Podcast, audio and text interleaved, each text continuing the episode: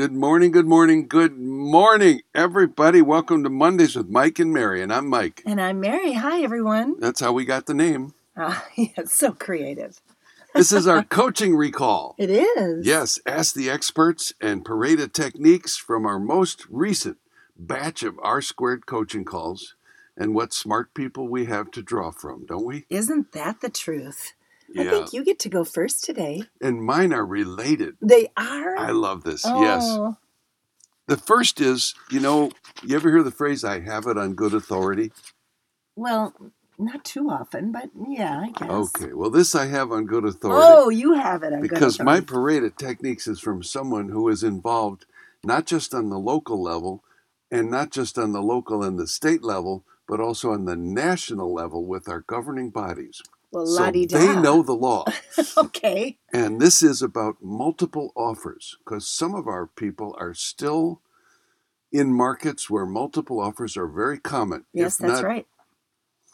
And here's what she said when you have an offer on someone else's listing and you know that it's multiple, you have the right to ask the source of the other offers. And you have the right to know if the other offer is in house.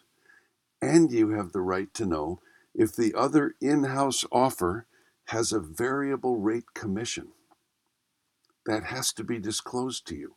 Now, that means some cases, what a company will do with an in house multiple offer situation is they will lower their commission on the in house deal, and that puts you in a less competitive position.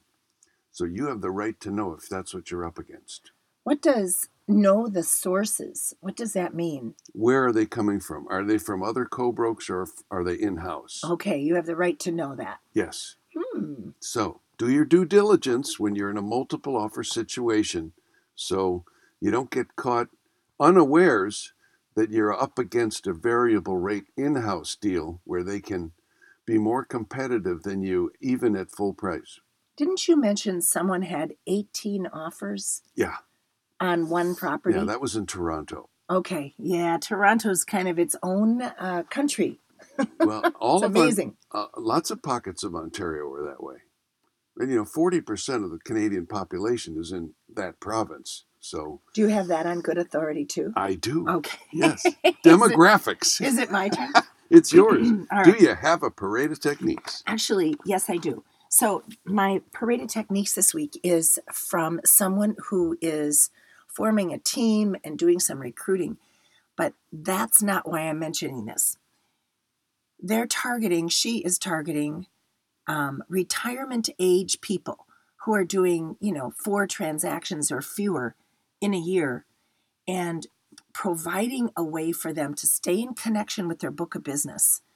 And I'm thinking, you know, you wouldn't have to be recruiting to do that.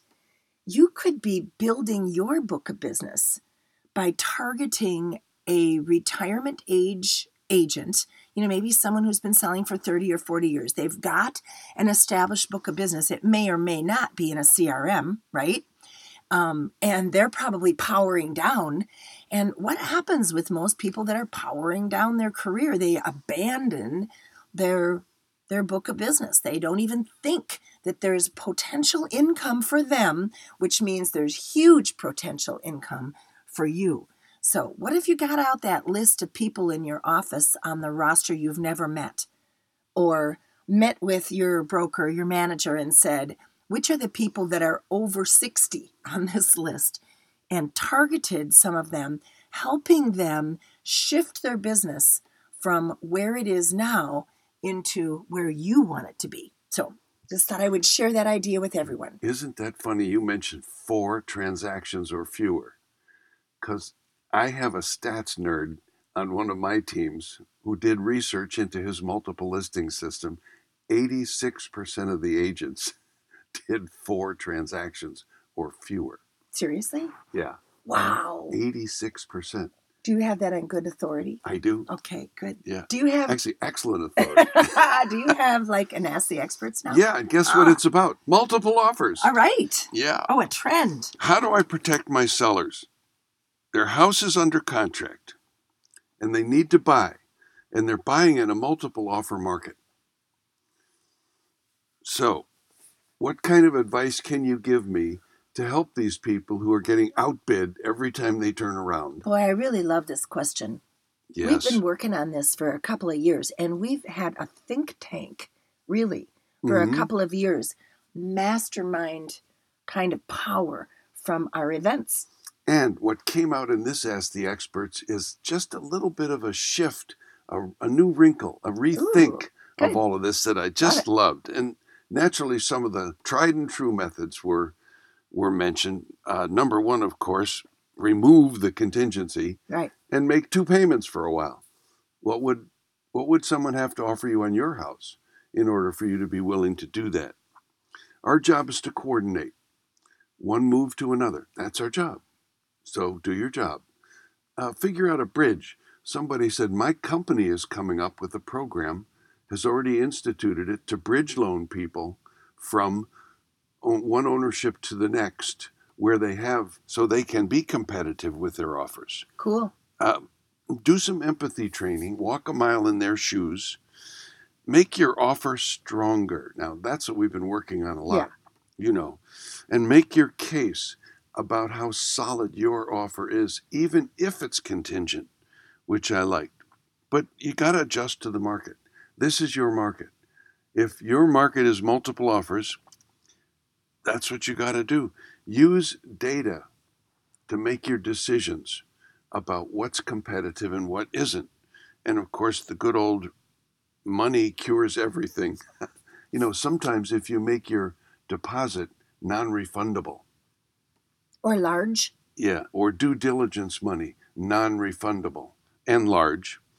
But, but the thing that came out of it most was rethink whether a contingent offer is actually less competitive than an, an all cash, even at full price, because it's the norm.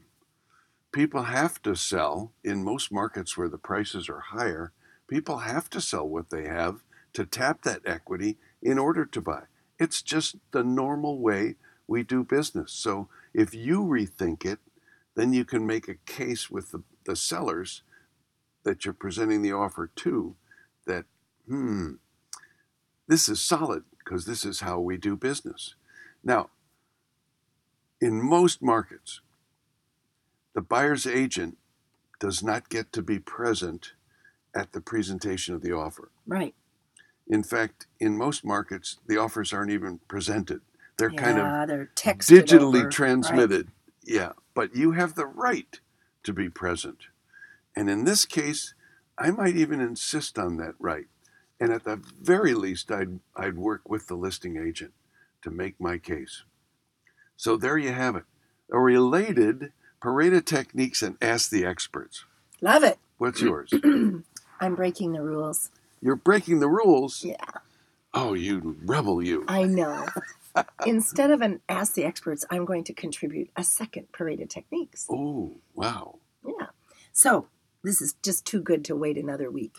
So we have a student who has noticed that when you provide photos and comparables, comparables with photos, and today's photos of that property to the appraiser, that there are no appraisal problems. Hmm. In other words, the appraiser is supposed to take photos today of the house he's appraising. So if you do that for him or her, then they don't need to do that. And if you provide comparables and photos, you eliminate all kinds of problems. Well, so here's what started here's what my, our students started thinking. What transaction has no agent to help make it smoother? To provide photos to an appraiser, to provide comparables to an appraiser. And that would be FSBOs. a refi. Oh, So yes. here's what he did. I think this is beautiful. This our student walked into three different banks last week and explained his services that he provides to sellers and how it works, causing no appraisal problems in the last 12 months, and offered to help with their appraisals, their bank appraisals. So um, he what he did is he said, you know, if you give me a name and a number, I'll go over, I'll meet with the seller. I'll have this, I'll spend 20 minutes with the seller, that not the seller, sorry, the homeowner, and I'll lay out what to expect when the appraiser comes so that they can get some of the small things fixed, meet some of the codes that are going to have to be called anyway, and that prevents the appraiser from having to come back. And then I'll do the comps and the photos and leave it for them. And so what he did is he ended up he's got an appointment with a $2 million property with a seller. Now, this guy doesn't plan to sell, but hold on. If you're refining, are you doing that to maybe create a bridge loan so that you can free up some cash and maybe buy something else? If you have a $2 million property, do you know anybody else that has $2 million properties that might want to sell? If this agent provides service like this for this guy and for these banks, could this end up creating additional business? So it's a new idea, it's a little experiment, but um, you know, sitting down face to face with people that are in the marketplace, pretty cool idea. So, wow. How many loan officers are in your book of business? right. Make the call. How many local banks are in your neighborhood that no realtor is even calling upon? Yeah. I love it. So, anyway, maybe it will inspire an idea in you as well, our dear listeners. I want to give a shout out to one of our Get by Giving award winners. Shout out who? Yeah. To whom? Uh, well, I don't want to mention a name. Oh, okay. But this is a case of somebody who won the award and continues to give. That's that does not narrow it down any, dear. I know. but he has such a great heart, you know, and he brought this to the call.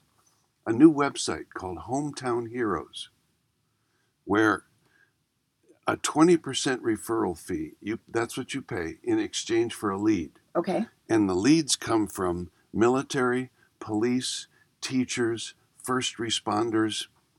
It's a it's an agency that gives that rebates that 20% back to the client, to the policeman or the teacher or the fireman or the first responder. So you're paying a referral fee of 20% to get the lead, but that 20% is going back to the, the buyer or seller And do you pay the twenty percent at closing? at closing. so yeah. not in advance. Ooh. yeah. Hometown heroes. There it's called again. All right, sweet. Thank you. Get by giving award winner. Love it. Thank you all. Have a wonderful week. All righty.